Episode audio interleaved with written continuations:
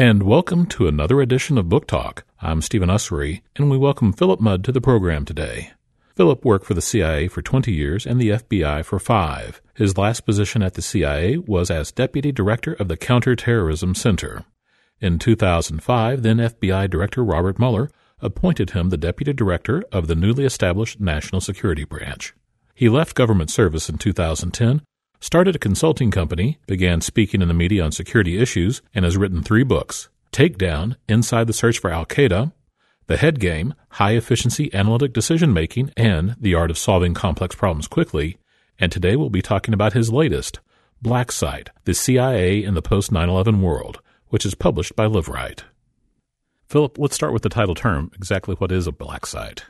Black site is a term of art that came around uh, in in 2002. The CIA captured its first prisoner, a high level Al Qaeda prisoner, in the spring of 2002, and there was there was a series of conversations at CIA headquarters in Langley, Virginia, about what do you do with a senior Al Qaeda guy? Do you let him go?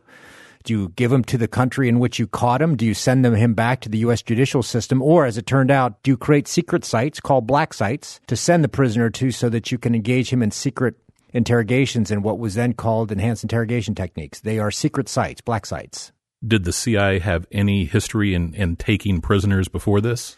Boy, the CIA went into this cold. That was one of the challenges of the early early days of the Black Site program. It's outlined in the book. The CIA is a can-do organization, one of its advantages, but sometimes when you're can-do, especially in the kinds of things that took place in these black sites like interrogations, if you're can-do and you don't have experience, you make mistakes. They didn't have a lot of experience. They had a lot of agility. Agility won the day, experience came over time. And so how many tactical assignments did the CIA conduct before and after 9-11 did they have to do a lot more field work and, instead of just intelligence gathering? Yeah, the world really changed for the agency after 9-11 Th- think of this in a couple of terms. Before 9-11 especially in the soviet days you might collect intelligence on what the kremlin was thinking what their missile capability was. You might be collecting intelligence on what kinds of technology they would put into submarines go much more tactical after 9-11 the core of the business that was the cia was involved in was what i might call identity intelligence. That is finding a human being in this case a leader or a mid-level member of al-qaeda halfway around the world and finding him and it was always him finding him with such ability that you know where he might be tomorrow so you can stage a capture operation. Extremely tactical on the ground intelligence. It was always a person y'all had collected in the first place. It wasn't someone handed over someone else typically it would be someone that we were involved in capturing. That doesn't mean we capture them ourselves. When you're operating overseas, you're working hand in glove with local security services because they can knock doors down. They have a local security service that has capabilities we didn't have. For example, sometimes language capabilities. So oftentimes we were not working solo. We were working hand in glove with foreign security services overseas. Now, there was another term of art that's important in all this rendition. What was the agency's role in rendition before and post 9 11? Rendition, I think a lot of people don't know this, has a long history going back to the 90s under President Clinton in American intelligence. That involves the capture of a foreign prisoner and sending that prisoner on a plane back to either the United States or sometimes a country of origin. For example, if you capture someone from the Middle East in a South Asian country, you might tell that Middle Eastern country, we will transport him to your country, to home, where he's from. Egypt would be an example, or maybe Jordan we will bring him back or help you bring him back as long as you charge him, that is, bring him through the justice system and treat him properly. That second one, treat him properly, caused a lot of problems and still has people asking questions about why we agreed to send prisoners home to some of these countries. Al Qaeda is not a state actor. It doesn't have uniformed soldiers, so it was argued that the Geneva Conventions of Protections for Prisoners of War did not apply to them. So, what were the guidelines and how to handle these detainees? Boy, that's a conversation for about three hours. They were back and forth and back and forth starting in the summer in, in mid 2002 after the first prisoner, his name was Abu Zubaydah, was captured. CIA, which has a pretty large general counsel unit, the CIA was consulting with especially Department of Justice lawyers who were sort of the legal counsel, if you will, for the U.S. government. The CIA was talking to the Department of Justice about what was appropriate under the Constitution and U.S. law if you wanted to use interrogation techniques against prisoners The first decision, formal decision from the Department of Justice came in August of 2002 outlining exactly what the law was and what techniques, for example, sleep deprivation, you could use with the prisoner. Now, now to, to close on this, those legal exchanges between the agency and the Department of Justice lasted for years and went back and forth and back and forth. So there was a series of decisions from justice about what the CIA could do. What were some of the main points of evolution in the approach over those years? There were evolutions in terms of what tactics were used, precision, and this is really boring, but critically important when you're running something this controversial. I talked to some of the lawyers about this evolution in terms of policies and procedures, even if the Department of Justice says something is legal under the law, exactly how do you administer that at a field site? How many people are in the room? How long can you administer a technique? What role do physicians play in the administration of interrogation techniques? So the evolution lasted 03, 04, a long time for the CIA to understand what the best way was to execute Department of Justice guidance. And so, what was the guidance before 9 11 for interrogating suspects or detainees? The CIA did not interrogate suspects and detainees before 9 11, and there was even a prohibition on CIA officers being in the room when a foreign security service was interrogating someone. There had been, going back to the 70s, allegations of abuse of prisoners overseas from some areas where the CIA was operating in concert with foreign governments. People didn't want to touch this. They didn't want to touch something so controversial as the CIA being in the room with a security service that had a questionable reputation. And when that security service was interrogating somebody, you didn't want a CIA officer having to watch something or experience something that was inappropriate, illegal, and inhumane. So, boy, the world changed radically after 9 11 when the CIA was not only in the room, but conducting the interrogations. The attitudes of the executive branch and Congress changed radically after 9 11. But then again, as time passes again, they start to revert back to their pre 9 11 attitudes. So, how did the people that were in charge of the program in the CIA feel when those attitudes were receding? Boy, we thought the, the level of national unity after 9 11, something I try to talk about in the book, was remarkable, not only in terms of its intensity and the unanimity across America, basically, don't ever let this happen again, but also in the speed with which that unanimity declined. I think largely because of the lead up to the Gulf War and political divisions on whether what President Bush was doing was right for America. I served at the CIA. The book is written in the third person, but I witnessed a lot of the decisions that were being made. I think the CIA officers involved knew eventually that there would be a reckoning that people would say, We're not certain about what you did. They knew they would be judged over time. There was a surprise, maybe even a little bit of naivete in terms of A, how quickly some attitudes changed in Washington. That is, the Congress saying, We're not sure we like what you did. And also the unwillingness, many thought, of the Congress to speak fairly about what they knew when and how they had agreed to CIA operations that turned out to be really controversial. Oftentimes, this fell along partisan lines Senator John McCain, since he had been a POW in Vietnam, had some very strong opinions about the process. That's right. That, that's an interesting chapter in the interrogation process, uh, the, the process, the evolution of the policy. There were briefings of key senators and congressmen. I think, in retrospect, too small a number of them. A lot of CIA officers would say that's one of the mistakes they made in not pressing for more congressmen to be and congresswomen to be briefed. Senator McCain was not on the Intelligence Oversight Committee, but because of his experience in Vietnam, there was a view that he should be briefed. When he was briefed, he was one of the few, maybe the only, who was vehement in saying this shouldn't happen. And the book outlines that. And the, the senior officers, including former directors, CIA directors I spoke with, are open in saying McCain was opposed to what they were doing and what they were briefing. What was determined to be at the beginning a valid enhanced interrogation technique versus what would consider to be legally torture? I'm not saying people will like this, but this is the simple litmus test captured in the law that was used, and that is you cannot subject someone knowingly to long term physical or psychological damage. You can't knowingly go in saying, I want to damage someone's brain over time. I'm not talking about sleep deprivation for a night. I'm saying over time, or damage somebody's body over time. If you apply those principles, limited periods, for example, of sleep deprivation, putting someone in an enclosed space for a short period of time, the well known technique only used on three of the 100 plus detainees the CIA had, but the well known technique now of waterboarding. Sleep deprivation was one of the most common, and that according to the legal guidance, again, people will dispute this, but this is the legal guidance that came from the Department of Justice, that did not meet a standard of causing long term physical or psychological damage to a prisoner, so that was deemed appropriate. You say that waterboarding was only used on three detainees. Had it been used by the military as well, or was the only three instances in, in government at this time? There was a lot of reverse engineering going on. We talked earlier about the CIA not having experience in these programs, but having a lot of agility, saying, look, if nobody else will do this, the mission of the CIA over time has been often doing things that nobody else wants to do.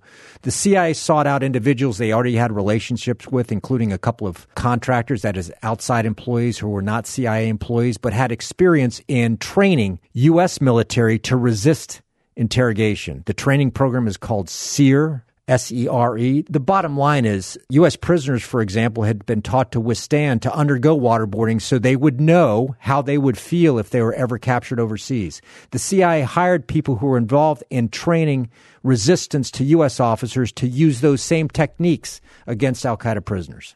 But in that approach, when a uh, United States military officer is undergoing this training, he knows that he's not going to be killed in this process. That that's not on the board, and a detainee has to have some level of ignorance on what lengths his captors are willing to go to.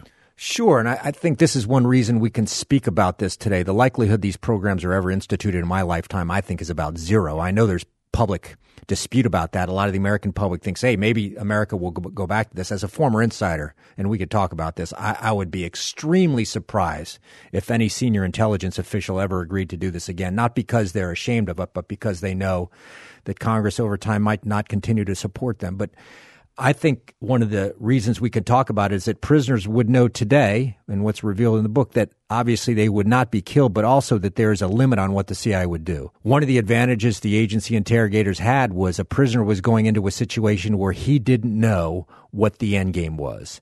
And that psychology of having a prisoner say, I want out. I don't want this to continue because I don't know what's happening down the road is powerful. I would close by saying there were some prisoners who almost immediately rolled because they didn't know what was down the road and they simply wouldn't accept it. Some others were really tough, but some rolled right away. Would you have even been able to write this book if information hadn't leaked out about the black sites? That is a great question. I'm not sure I would have written the book. One of the reasons I wrote it was not only to capture a slice of American history, but to allow American citizens to stand in the shoes of the CIA officers who did these kinds of things because the information has become so public, I think the likelihood that somebody could read this book and learn something that would help an adversary is about zero. My litmus test in writing the book was I don't want to write stuff that will help an adversary learn something to their advantage. But yeah, the fact that this stuff has come up publicly, I think gave people like me an opening to say, if you want to understand American history, we can now write it because some of this stuff is already out in the open. So, what kind of vetting did the book have to go through from intelligence agencies before it's published? I am required uh, by regulation to vet everything I write. I don't want to get deep into the vetting process. Let me just say it is extremely frustrating and challenging for American officers, and I've been outside the service for nine years, to go through a vetting process. Extremely challenging. We don't like it. I don't think the process is fair, but it is what it is you were very respectful and or maybe required to be so and not reveal many CIA names except for people in the highest echelons of power that are public knowledge. You remain mum on the locations.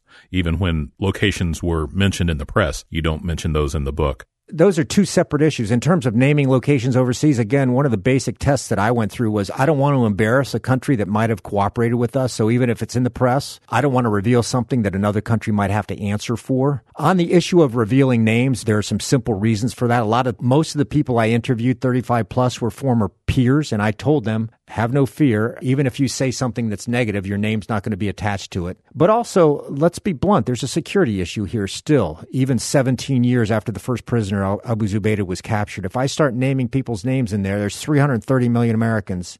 And as we've seen, even recently in America, some of those people have severe mental issues and also a proclivity toward violence. I don't want to name people in there and then have them, it's, it's highly unlikely, but still have there, there be a one thousandth of 1% chance that there might be a threat to them afterwards. But what about for yourself in writing the book Takedown and now this book? Do you think you've raised your profile as a target? Yes, I do get a regular stream of threatening emails. I have a website where people email in. I think listeners would be discouraged by the level of vitriol, the language and the comments by people writing in are unprintable and unspeakable. But you can imagine what they say about me and my parents and my family. That said, most people almost always are careful not to make a specific actionable threat like, I will come find you and hurt you. They'll say you should die. They'll say you should die of cancer today, which is the kind of stuff I get, but most of them are not stupid enough to step over the line. When they do, I have a process where I can notify law enforcement of that. I, must say also, people on the street, and I, I, because I do TV for a living, people come up often are almost uniformly extremely polite. 99.9% of the people who come up are polite. Still got to think though, every time somebody comes up, I wonder, is this going to be the one?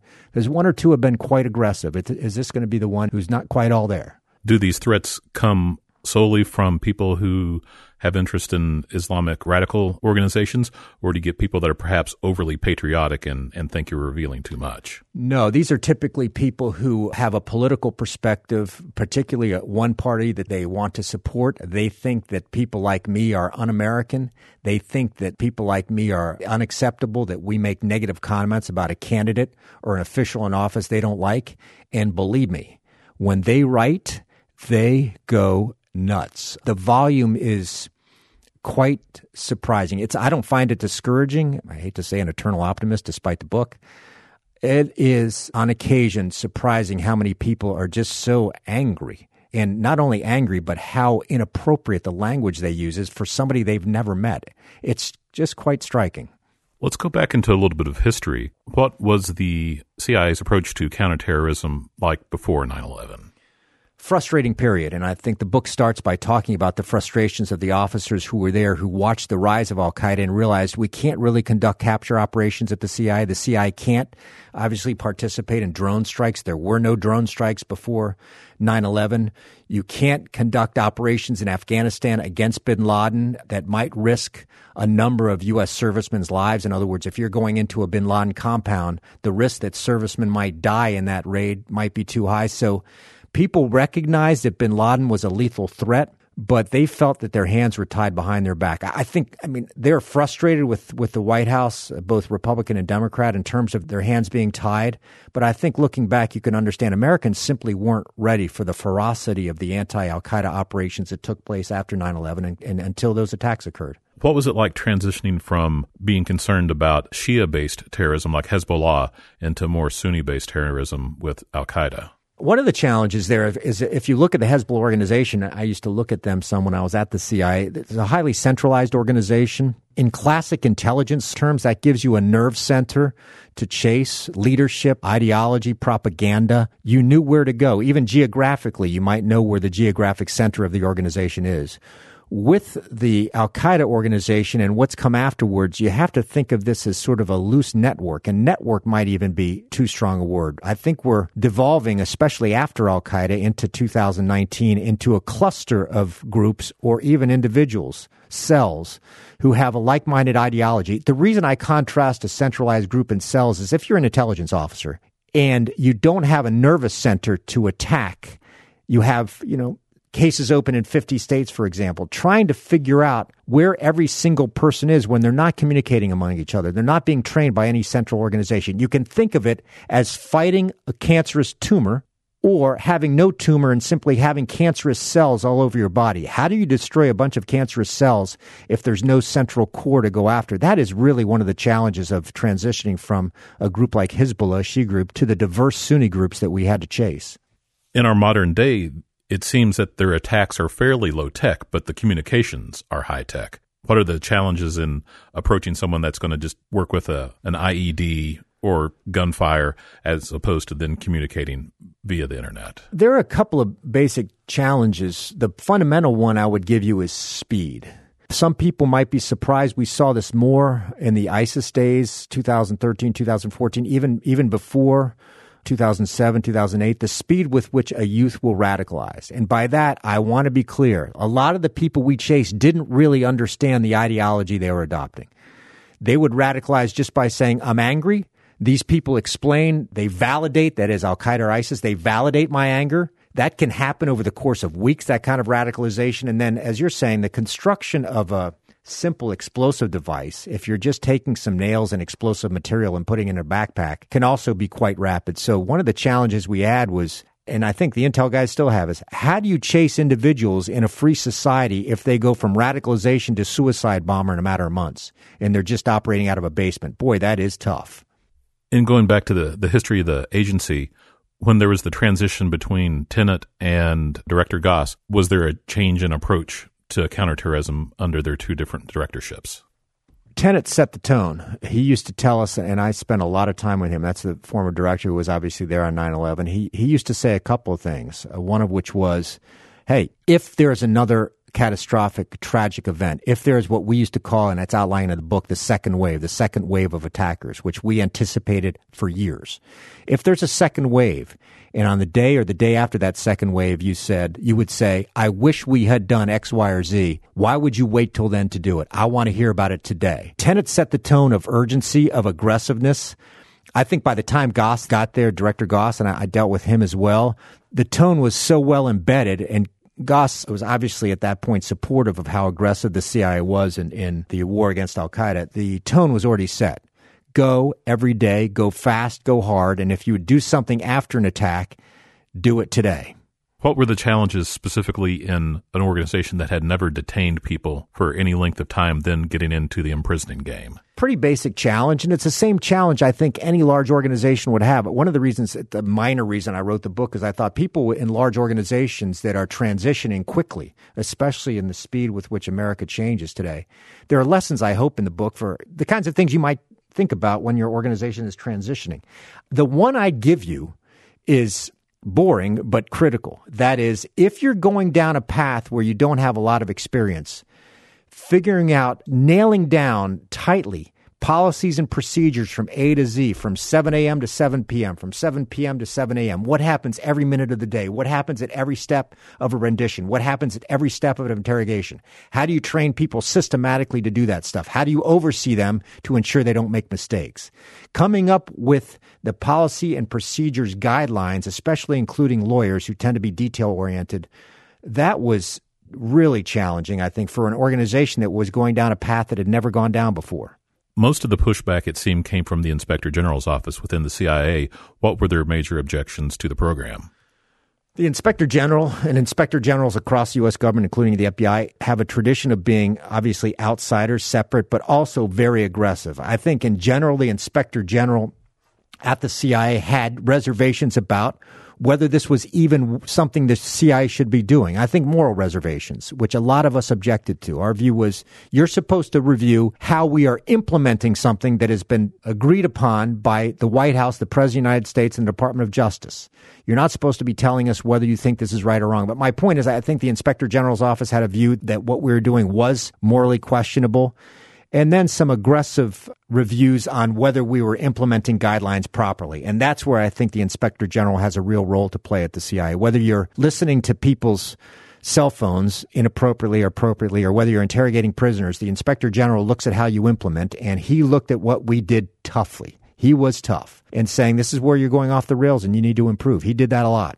And it was thought that the leak did come from the inspector general's office. That's correct. In fact, there was an admission from someone, probably the most critical leak to the Washington Post in the, in the interrogation program, from someone who was disgruntled, who had worked in the inspector general's office. She later admitted to the leak and was fired from the CIA. Now, you worked later with the FBI for five or so years. What was the difference in cultures between the CIA and the FBI? Holy Toledo. That's like reading a book and an audiobook. I mean, it's two different senses almost. You can think of the CIA as extremely agile, risk taking, not that great with policy procedure, even organizational structure, not that great with hierarchies. People would routinely tell the CIA director, I don't think we should do that. I'm not doing that. The FBI, I would say on the downside, not the most agile organization I've ever seen, nor should they be, by the way. When you're, when you're trying to determine whether someone should be charged with a federal legal violation, you need to be careful. That said, in terms of policies, procedures, training people, and respect for management hierarchy, they were ahead of the CIA. So th- both both organizations. It's funny when I cross the Potomac River; they're on different sides of the Potomac River. Both organizations sort of look across the river and denigrate their colleagues. Lots of times, especially as you move up in humorous ways. But I came to realize they both had really complementary skills. The FBI could have been a little more agile. The CIA could have taken a page out of the FBI's book on how to be more rigorous in terms of policies, procedures, how organizations run difficult programs. So you spend 25 years at this heightened state of alert, essentially looking for things that could harm America, and you retire out. Where does all that sense of alertness go to? How do you feel? How do you adjust to that? Well, first, uh, I don't want to correct you, but I, I, quit. I didn't retire. I had 25 years, and at the age of 48, I said enough. I mean, which is significant if you're thinking about things like pension, because I took a tremendous pension but anyway, I rarely get that question. It took me a couple of years when I got out in 2010, there'd be a report on radio or TV that there'd been a bombing somewhere or that there was a terror attack somewhere around the world, including in Europe or the United States. And it took me maybe two or three years to sort of not have a stomach churn. I don't want to overstate this. I don't want to over dramatize it, but I'm, I'm talking strictly in terms of, you know, the phone rings in the middle of the night and somebody says, when you're in the service, somebody says over a secure line, you know, a bomb went off in Africa. What did we get wrong? What's going to happen? What do we do next? I got to go in and figure out how do we respond to this. To start escaping from that almost immediate reaction saying, what happened? What do we do wrong? What do we tell the president tomorrow morning? That took two or three years. And, and to give you a, a, rare, slightly humorous angle on this, it also took me two or three or four years. Uh, I work for myself not to have a schedule. I would wake up Friday and say, "Why am I not working today? It's 7:30. Why am I having a cup of coffee? What's wrong with me?" Well, it took me a long time to get used to a pace that I controlled and that the government didn't. So, in looking at your bio, your undergraduate and graduate degrees are in English literature. Of course they are. That's like everybody at the CIA. so, why is that the case? I love to read. My mother was a teacher. We had five kids under the age of seven. She used to sit at the head of the dinner table and read us books. She was a, teacher for for children, and we got a love of books. I had wanted to inspire. I thought high school students to read, so I got a graduate degree in literature. I couldn't find a job at high schools. I wanted to teach kids English literature. So I was inspired by my mom, inspired by a love of books. I still read all the time. One of the reasons I write books is because I like words, even though the subject material is a little bit tough. I like verbs. I like nouns. I like to ensure I'm not writing in passive voice. English literature to me was an avenue to teach kids, and it just didn't work out. We recently had a retired Marine lieutenant colonel on, and he had also had an undergraduate degree in English literature. And his father taught the classics and was the dean of Cornell. It seems so strange that both of y'all went into protecting our country from the English literature. Well, I, you know, it's funny. I needed a job in 1984, and the CIA was advertising. Those are Reagan years where there's a lot of budget for national security the CIA was advertising in the Wall Street Journal. So my father called me one day and said, Hey, if you want a decent job, I knew what the CIA was from movies. I love teaching. Sometimes I teach for fun high school kids and they'll say, you know, how did you start to create your path in grade school or high school to get to a national security position? And I said, I drove up. I had no idea. I drove up to the CIA front gate one day with a resume because my dad said they're advertising in the Wall Street Journal. I had no idea what they did. I just knew maybe this is pretty cool. I remember after 9 11, there were advertisements out for the CIA. And I was also looking at the State Department. I, yeah. I went through the service exam, and the CIA ad said, must be able to flourish under conditions of moral ambiguity. Really? I, that's, that's interesting. That's addressed in the book. The final chapter is a reflections chapter. I would agree to that. Remember, the, the, the business, especially the traditional spy business, is getting somebody to turn their backs on an organization or a government they joined if you're dealing with the Russians or the Chinese or the Iranians, it's getting someone to commit to being a traitor. That's a tough job. The last part of the book, in terms of the, the moral ambiguity, I talked to every single one of the officers I interviewed about how they reflected on the morality of using tough tactics against a prisoner. And there's some tough reflections on there on what they thought. Uh, they came to think that what we did was acceptable, but that's not to say they went in saying this is a great thing. What they went in saying was there will be a second wave unless we stop these guys now. Do you think that your experience in literature made you be able to empathize with people more in that way and kind of understand how they tick and make you a little bit more imaginative than someone else might be in, a, in another situation?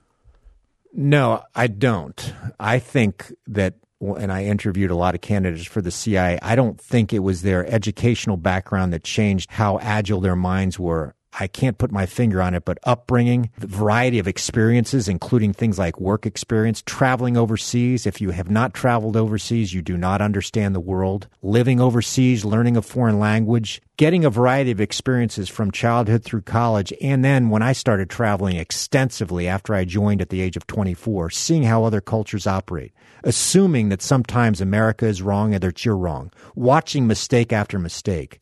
I think when you see a lot of mistakes, when you see a lot of the world, you not only get the experience, I hope that you get a little bit of humility. Have you ever thought about writing fiction yourself? I've tried to write fiction. I'm not good at it. Fiction requires an ability to create a character and dialogue that I don't think I have the creativity to do. I've tried it for fun. I sort of like nonfiction because I like envisioning a scene or envisioning something you can see, envisioning a conversation around a threat table and saying, if the people I'm writing for can't see that and never experience that, what words can I use to have them live it? And I find that really intriguing. So, in looking at the world today, what can you share with us that we should be concerned about that is shareable?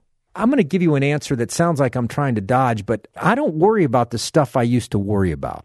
The likelihood that a terrorist is going to influence an American family in Memphis or elsewhere is relatively low. The likelihood that your child will be affected by a terrorist is relatively. I mean, I spent 25 years of my life doing this, so I don't want to downgrade what we did. We tried to keep Americans safe, but I look at things that I worry about in terms of the likelihood something will affect a child in any American family. And let me be blunt what I see in this country is an inability of Americans to escape thinking that we are exceptional and look in the mirror and say, compared to peer countries, especially in Europe, our ability to educate a child is mediocre. Our ability to eliminate the likelihood of infant mortality the ability to look it in the mirror and say our life expectancy once you get past infant mortality is mediocre in terms of basics education and health were not that good. That affects every single American, especially the education piece, which has to do with how much people make, how happy they are, whether they're going to be incarcerated. We spend way too much time talking about national security and way too little time saying, if we're so exceptional, why are we worse than the Europeans and some of the East Asians in the basics of how healthy we are and how we educate a child? It makes no sense to me. And I guess that's why you get some of those unpleasant remarks on the internet. It's interesting. People think when I say that, and I say it often, that that means I don't like America. They will come back routinely, including when I do speeches, and say, You don't think America is exceptional. And my answer is exceptional people never say that. A, they have the humility to say it's rude to say that. And B, they have the humility to say, maybe I should wake up and ensure that either I maintain that edge or that I improve it. People are so defensive of America. They think any suggestion we can improve is an attack on the country. I mean, I grew up going to the little leagues and playing baseball, playing t ball, fishing in the canals of South Miami, Florida, where I grew up, playing basketball. I mean, I'm an American, but hopefully, and, and I'm, you're right, people hate to hear this. We have the humility to look in the mirror and say, sometimes we're not the best. The same thing you would tell a seven year old if you were playing Little League Baseball and he said, I'm the best. I hope you'd say, son, even if you were, we don't say that. We wake up and we try to do better. That, I think, is the heart of where America should be. We can do better every day, even if we are exceptional today. You look at champions in sport, and they practice every day, and they always try to get the edge on their opponents. You look at J.P. Morgan in the past when they asked how much money was enough. A little bit more. Yeah. People who are excellent always strive yeah. to improve. Yeah. This this phrase American exceptionalism is is tough to deal with because people are so wrapped into patriotism that, that they think it's unpatriotic to say we can do better. And that to me is just, it just doesn't make sense. I think when they say exceptionalism, they means America should be accepted from criticism. I think that's probably true, and nobody should. I mean, any corporation, if you look at how corporations die, any corporation that says they are exceptional means they're eventually going to be blinded to how they'll be undercut by a competitor and they're going to lose. Go back to the 60s, the early 70s when Detroit said their competition was Ford and GM and these little Japanese cars came in. The Detroit auto industry said, We're exceptional. These guys are chumps. And they never recovered. That's a, a strange note to go out on, but we'll take Sorry it. about that. I'm not that depressed. Life is good.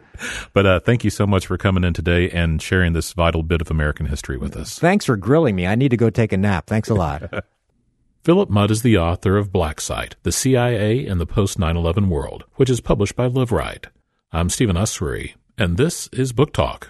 Thank you for joining us today. Book Talk is recorded in the studios of WYPL in Memphis, Tennessee. If you have any questions or comments, you can email us at WYPLFM at gmail.com or write to us at Book Talk, care of WYPL, 3030 Poplar Avenue, Memphis, Tennessee, 38111, or call us at 901 415 2752. This recording of Book Talk is licensed under the Creative Commons Attribution, Non Commercial, No Derivative Works 3.0 license for the United States. You are free to share, copy, distribute, or display and perform this work. But there are restrictions. Nothing in this license impairs or restricts WYPL's moral rights. Thank you for listening to Book Talk.